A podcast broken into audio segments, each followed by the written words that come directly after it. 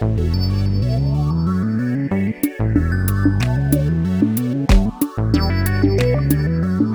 各位朋友，大家好，欢迎大家来到中古小姐女子会。哎，对，我知道我很久没有录音了，很开心大家依然还在这里。呃，今天呢，其实节目后半段会有一位来宾，那我们等一下再介绍他出场。那在那之前呢，我想跟大家分享一下关于逃难的经验。嗯，为什么要讲逃难？因为呢，最近呃，全球共同关心的话题就是乌克兰和俄罗斯的战争嘛，很多乌克兰的人民就是。逃亡到欧洲其他国家，那甚至也逃到日本。嗯，我相信可能逃到世界各地。前两天啊，我就看到一个日本的新闻，我个人觉得蛮温馨的，就是日本群马县有一个大犬町，那那个大犬町，呃，里面的人口大概四万多人，可是五分之一都是外国人。换句话说，当你走在呃大泉町的路上，你可能会看到有一些看板。或者是有一些店面的招牌本身就不是日文，其实有点像广尾啦，Hiro，只是说大泉町是一个比较庶民版本的，呃，因为广尾是一个东京都内外国大使馆最多的城市嘛，但是嗯，大泉町可能就是一些呃所谓的移工啊，就是外来的移民，所以大泉町的町长就出来发表说，他们非常欢迎乌克兰人。来这边避难，然后他们也帮乌克兰人准备好了房子，就所谓的空屋。那那个空屋，呃，透过影片可以看到，就是其实空间还蛮大的，就是欢迎他们举家过来。然后，呃，还有一件事情我觉得很很微妙，就是呢，那个丁长说他们还安排了，就是假设小朋友过来的话，他们就安排好了那个日本语的编入课程。对，根本没有问人家要不要学日文，应该要学英文比较重要吧。听到这里，可能有人会想说，日本那么远，真的有人会去吗？其实真的会有，一样是，就是新闻里面有一对母女啊，他们就从乌克兰逃到波兰，然后去波兰的那个日本大使馆去办签证。大家知道，通常你在呃，海外办事处哦，要办签证啊，或办什么东西，那个速度都非常慢。可是呢，因为他们现在状况紧急，所以波兰的驻日办事处在当天就把签证发给了这对母女，于是他们就顺利的逃到了日本。那因为他们日本刚好有一个亲人，就可以顺利去依亲，所以其实真的会有人就是会逃到日本。那我要讲啊，顺便抱怨一件事情，就是我现在不是在迈阿密吗？那嗯、我最近买房子，买到房子了。对，这又是另外一个话题，下次再跟大家分享。好，总而言之呢，我买到房子啦，那我就是要做一些海外授权，因为我要贷款嘛，那我就要做一些海外授权的证明，所以我就要去迈阿密的台北办事处申请认证。那通常那个认证过程可能就是二三十分钟，填个表格就没了。但是大家，我现在录音的时间是三月十四号，然后呢，我要预约。接接下来的二十天都没有任何的时段可以给我，请问迈阿密的台台北办事处真的有这么忙吗？那接下来要讲一下逃难的经验，我不知道大家有没有逃难经验，我自己是有两次。呃，第一次的逃难经验呢，其实是就是东日本三一一大地震的时候啊，我觉得那段生活真的是会让人留下那个叫什么身心创伤症候群。就是很摇的当天，真的就算了。但是那之后余震不断，然后最可怕的就是东北那边的核电厂，不知道会发生什么嘛。所以呢，你每天打开电视，就是都没有任何的娱乐节目，没有歌唱节目，没有戏剧节目，所有日剧广告全部都停了。然后永远都是那个政府官员，就是愁眉苦脸，轮番上台报告说：“诶，现在那个救灾的进度是怎么样？”然后。核电厂最新的状况是怎么样？真的，因为从你出生到现在，从来没有经历过那样的状况，所以呢，嗯，心里就会有很大的不安定。然后加上那个手机的警报非常的尖锐，那我觉得大概经过几天，就是身心状况有一个到那个临界点。然后当时又在节电嘛，本来东京是一个亮晶晶的城市。可是，当你晚上出去的时候，发现到处都是暗的，就是没有什么街灯，没有那些漂亮的街景。那当然，气氛已经很低迷，而且什么中国大使馆啊、美国大使馆都有派机来把他们的国民接回去。所以那时候心里面就开始犹豫说，那怎么办？到底要不要逃？因为不知道接下来会怎么样。然后加上那个时候，呃，民生物资，比如说矿泉水啊、卫生纸都买不到，所以呢，就是真的是在生活层面会发生很大的困扰。那个时候我还在念硕士班嘛，周遭的台湾同学的确也都已经回台湾，然后中国同学也回中国，但是我不知道为什么我就不太想要回家，所以我就联络了住在大阪的朋友，那他家就借借我住了好像两个礼拜吧。那我觉得那两个礼拜有重新拿回心灵的平静。那还有一次逃难经验，就是层次比较不一样。呃，那个逃难经验应该也是差不多，就是二零一二还一三年的时候。反正呢，我那时候交了一个住在美国中部，在一个研究机构当研究员、科学家的日，就是日本男友。然后假期我们就要约在西海岸，就洛杉矶见面，因为我要从东京飞过来，然后他从。他要搭国内线从中部的某个城市飞到洛杉矶跟我会面。换句话说，我们抵达跟离开的时间一定是不一样的。那他会比我早抵达一天，我会比他晚离开一天。然后问题就发生在我会比他晚离开的那一天。当我们的假期结束，然后我嗯、呃、送他去机场，他飞回自己的城市之后，那我可能还要再多待一个晚上，因为我那个国际线的班机是第二天早上。那个下午哦，我就是呃从机场回到我自己的饭店门口的时候，我就被搭讪了一个亚洲男生。那通常我们在海外如果遇到就是可以讲跟自己相同语言的人的时候，通常警戒心比较不会那么高。所以当他来跟我搭讪，他就问我说：“你是不是日本人？”我说：“我不是，但是我会讲日文。”他就开始跟我讲日文，那的确这也就让我的防备心稍微松懈了一些。就说他是一个，也是不知道从哪里来，不知道从哪个城市来的，嗯、来 LA 办那个叫什么陶陶陶艺呃展览的艺术家，所以他就邀请我跟他一起去他的展览。我就说不用，谢谢，因为你怎么可能随便上陌生人的车，而且还是在。根本自己根本不熟悉的城市，反正我就拒绝他，然后他就问我说：“那你是不是住在这间饭店？因为那边附近就只有那间饭店，我本人又出现在那个饭店大厅，我不住在那边，我住哪？”我就说：“对对对，我住这里。”他说：“那晚上要不要喝一杯？”我说：“哦，不用，没关系。”反正我就还是有一个防备心，因为其实我觉得那个男生长得有一点邪门。嗯，当然那时候我还把他归类在说，可能因为他是艺术家，所以就是身上有一种不太。呃，怎么讲？跟一般人不太一样的气质，但是对我来讲是不太舒服，是有威胁性的。好，那我本来以为那个搭讪就到这边结束，我也没有太放在心里，我就回我房间。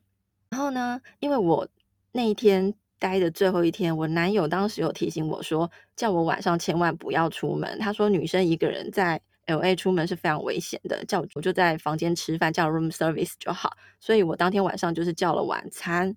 然后呢，大概到了九点多，就就有人来房间叮咚叮咚。我当时还想说，诶，是房务组要来收餐具吗？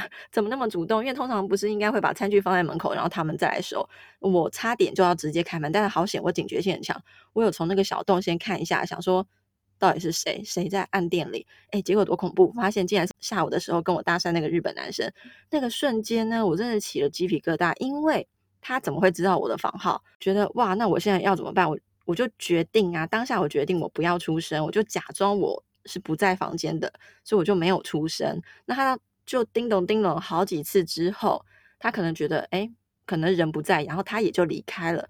那时候我就开始非常害怕，因为我觉得正常人应该不会做这么冒犯他人的举动。如果尤其又是日本人的话，就是你应该懂得怎么跟其他人保持界限嘛。可是。从那时候开始，我就觉得完了，我今天晚上可能嗯睡不好觉，因为这件事情带给我很大的不安。好，那总而言之呢，我就没有睡觉，大概我就坐在床上看书，还干嘛的？反正大概到了一点，就真的是深夜一点，他又来叮咚叮咚。那这次的恐惧就跟前一次不一样，因为已经深夜一点了，这很明显就是打扰人，这不是正常人会做的事情。然后更恐怖的是，他叮咚叮咚之后，他没有离开，他还在我房门就是来回踱步。就没有要走的意思。那那时候我的那个恐惧真的是有一种到顶点的感觉。那我依然就是不出声也不开，反正我就在那边跟他，你知道叠对叠。大概过了二十分钟之后，他才离开。那他一离开之后，我就马上开始收行李，然后并且打电话去楼下柜台。我就跟柜台说，而且我还破英文，我跟柜台说我被人跟踪，然后有人到我的房间门口来骚扰我，可不可以请你们派两位员工上来？立刻我要 check out，然后要离开这个饭店。然后他们其实也吓到，他们就派了一男一女的工作人员上来。那那个男生就帮我拿行李，我真的大概十分钟以内就把我的什么什么行李本来还散乱在房间，但是我十分钟以内就收好，而且我那时候完全没有化妆，就是整个已经本来是准备要就是要休息，但是我就是不管，我就是真的是逃命的那种感觉。那到了楼下，我还要 check out 嘛，我其实很担心那个男生会发现我。然后我就赶快结账，请他们帮我叫计程车，我要赶快去机场。那那个时候，就工作人员问我说，要不要现在帮你报警？那当时我就想说，哇塞，报警好麻烦哦，因为第一个，我是一个观光客，那警察来，我势必也要交出我的证件或干嘛。可是我第就是几个小时后，我就要搭飞机离开了嘛。那我不知道这会不会。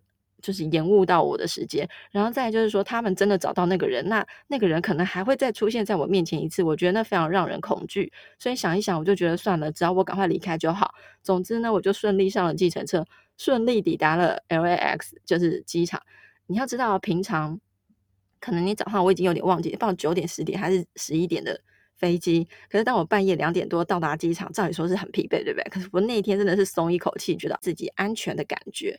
我要讲的就是，当你的生活或者是生命，嗯、有受到威胁，然后想要逃难的时候呢，不管对面伸手的是朋友或陌生人，其实那个举动的意义都非常大。好，那以上就是我的经验。我前一阵子在粉丝页有 po 一篇，就是波兰人他们就是热热烈接纳呃乌克兰的民众。那其实后来看了 BBC 后，发现德国。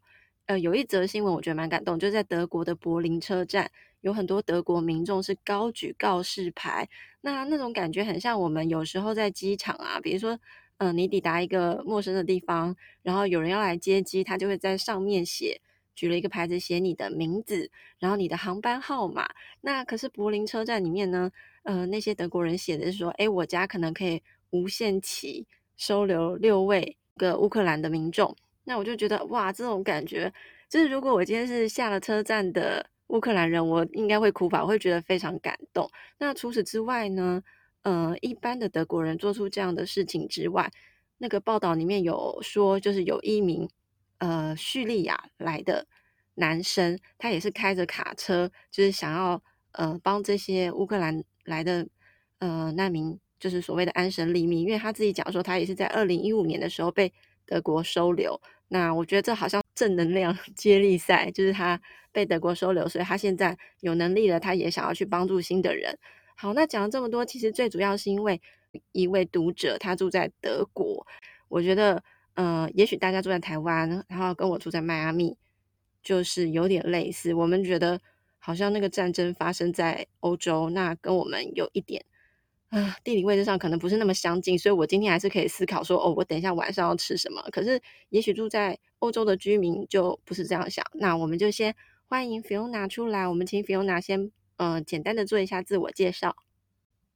Hello，大家好，我是 Fiona，目前我住在德国。那我移居到德国将近三年的时间。那今天有很高兴有机会在中古小姐的这一集 Podcast 里面跟大家分享近期的见闻。真的非常谢谢 Fiona，因为其实他真的算是百忙之中，就是他他在忙什么事情，他等下讲给大家听。那呃，我还是要讲啊，就是我觉得我的罪恶感真的蛮深的。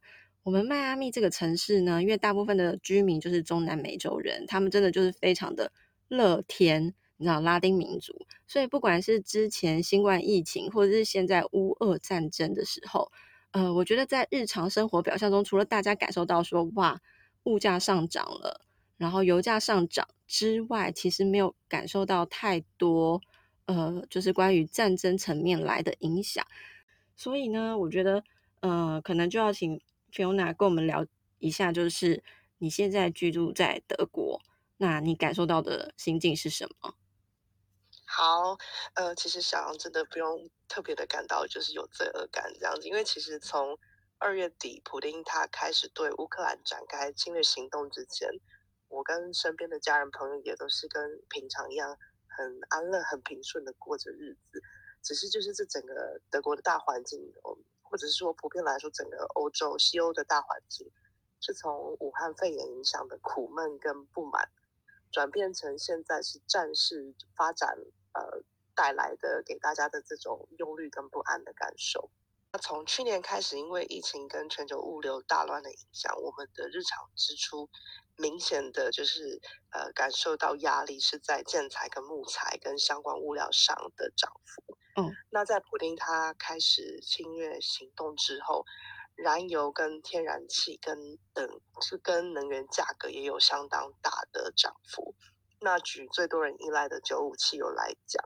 嗯，价格呢，目前已经从今年二月的一公升大概一点三、一点四欧左右，涨到这一个礼拜的两欧，一公升两欧。哇，涨得真的很多。嗯，对。那德国人他们许多人，因为我们到现在还是在用室内的暖气，就是我们呃许多这边很多人用的暖气的燃料价格也已经涨了将近四倍左右。哎，等一下，等一下。Fiona 可以问一下你们德国，我们现在录音的时间是三月，那请问你们德国的气温大概是多少？呃，最近都是春天已经到了，都是晴天，可是平均呃一一天当中的平均气温大概还是在六七度左右。嗯，那真的是需要暖气。对，那这个这个暖气的燃料价格呢，从乌克呃乌克兰战争开始才两个礼拜，不到两个礼拜时间，已经涨了四倍左右。那还有就是说，在德国也相当依赖白俄罗斯以及跟呃跟乌克兰这边进口的木材，这些木材是在呃那边的森林砍伐之后到波兰做初步的处理，然后再进口到德国跟其他石油国家。那战战争开始之后，我们接触到的很多公司跟厂商都表示，他们已经没有这些木材的存货了，那也进不了新货。嗯，所以接下来在民生消费上，我相信还会看到更多，就是我们更有感的通货膨胀。那如果说这个战争继续下去，那德国政府没有就这个燃料的价格做出平衡政策的话，那可能就是等到夏天过后，就是开始又冷的时候，嗯，可能已经会有部分的德国人民是没有办法负担使用室内暖气了。嗯。德国因为现在是三月嘛，那假设比如说德国真正的冬天，像十二月跟一月的时候，你们的平均气温是多少？嗯，大概就是在零度上下。不过德国这边天气开始冷的时候，大概是十月就开始了。哦，所以冷的时间非常的长，对吧？对，嗯，这样听起来有点可怕。问一下，就是你们在生活面上有具体有什么特别？比如说，哎。好像有什么地方怪怪的，或者是说有什么跟平常不一样的气氛的事情发生吗？有有有，就是虽然说我们在日常生活当中是还没有感受到战争已经打到门口、自家门口这样子的明显的影响，不过我要就是呃，就是要讲到说，就是呃，当就是普林他开始侵略行动的那几天，嗯，我们晚上是在天空中是听到了比平常还要更多。而且也不太熟悉的飞行物的声音，就不是一般民航机的声音而已。嗯，那甚至就是在住家附近看到盘旋飞行的非常低，看起来像是军队用的这样子的无人机。嗯，那因为我们居住的地方离呃附近有好几个北大西洋公约组织承认过的军事基地，所以看到跟听到这些东西是让我们感到非常不安。那在普林他亲亲了乌克兰的第二天的时候，我刚好拜访了一个就是家里有新生儿的德国妈妈好朋友。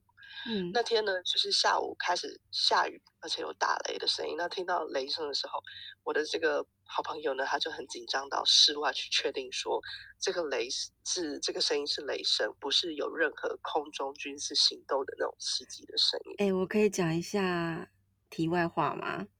嗯，我觉得这个。这些比如说天灾人祸啊，这些状况其实会在居民的心中留下阴影，就是有点类似创伤症候群的感觉。因为像我自己呢，在住在东京的时候，不是有三一一大地震嘛？其实我们今天录音的时间就是美国的三月十一号。那我觉得那之后呢，大家的生活就不一样了。我我自己是觉得，我心中对于日本的信赖已经，日本这个土地的信赖已经彻底瓦解了。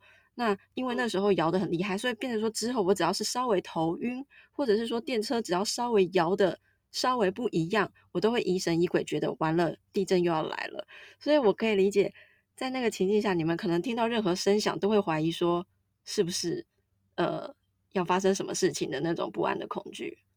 对，而且特别是就是德国呢，他们其实还没有禁止，就是任何呃俄军的飞行、飞行、飞行机或者是任何战机，就是通过德国领空，所以这个也是乌克兰总统他在抗议的其中一个事项。那我自己觉得说，就是呃，就是像小杨刚刚提到，就是对三一大地震的经验造成的创伤经验，就是我认为就是前两次的世界大战，就是都在就是。德国人的国族身上都留下非常深刻的创伤经验，所以他们对于乌克兰人受到的袭击，其实是有很多的中中世代跟老老年的世代是还能够感同身受的。嗯，那特别是在普丁他这一次的侵略行动的大内宣跟大外宣，他都提到，特别提到他其实是为了保护乌克兰不受新纳粹主义的伤害，所以对德国人来讲。纳粹跟纳粹主义，他们就会，嗯，新纳粹主义，他们就会非常的敏感。可是呢，对于大部分的台湾人，包含我自己来说，就是我对于战争的感受是不知所措。可是这个不知所措，主要是来自于就是我对于国跟国之间的武力冲突，甚至是战争这样实际的侵略行动，是完全是陌生，而且没有经验可以参考或想象的。是的，我们都没有经验，希望我们也真的不要有。就是不要有这样的经验，那就想要问一下说，在这种不安的状况下，你们有没有采取什么特别的行动？呃，就是呃呃，普丁他的侵略行动开始之后呢，我每一天都会跟呃另外一半分享，就是德国媒体对于战事的报告报报报道。那主要是他跟我分享，那我也会利用空闲的时间关心，就是。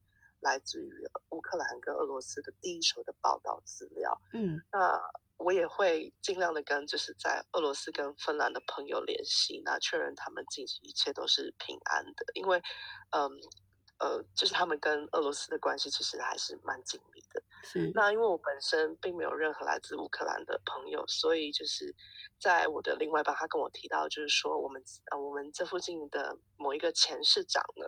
他提议说，就是我们要大家一起募集物资送到波克兰跟啊波波波兰波兰跟乌克兰的边界的时候，嗯，我们很快就跟这位前市长就确认好他们需要的物资的项目，那也做了网络公告，那就这个礼拜就用了一整周的时间完成了物资整理的工作。那今天就是今天录音时间的稍早，就是我的另外一半跟他的好朋友，他们就。开着车，那出发到波兰东南边，靠近乌克兰边界的一个城市，跟当地的市长会合，把我们的募集的物资就送到边界，那送过去让呃乌克兰难民离境的护照检查点，就是希望可以给他们一点一点支持。还有就是在，哎，等一下，我们。嗯，我要插嘴一下，就是啊，其实我这几天想找 Fiona 录音嘛，那她其实都一直在忙，就是整理物资的事情。然后还有大家可能没有办法想象，你可能以为说，哦，他们从德国开车到什么，呃，乌克兰跟波兰的边境，可能什么，呃，搞搞不好就台北、高雄没有哎，请问你们开车的距离是多远？我们。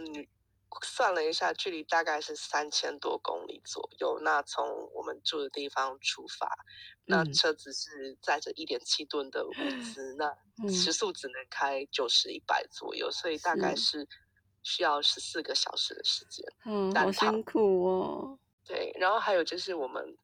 我们目前就是在等呃新家装潢好搬进去。那帮我们装潢新家的团队成员全部都是来自于波兰，那他们的老婆跟小孩呢也都是住在波兰，而且刚好他们住的地方都离乌克兰还蛮近的，所以如果未来战事过于紧张影响到波兰的话，那其实他们的政府也需要号召青壮年的男性公民回国入伍。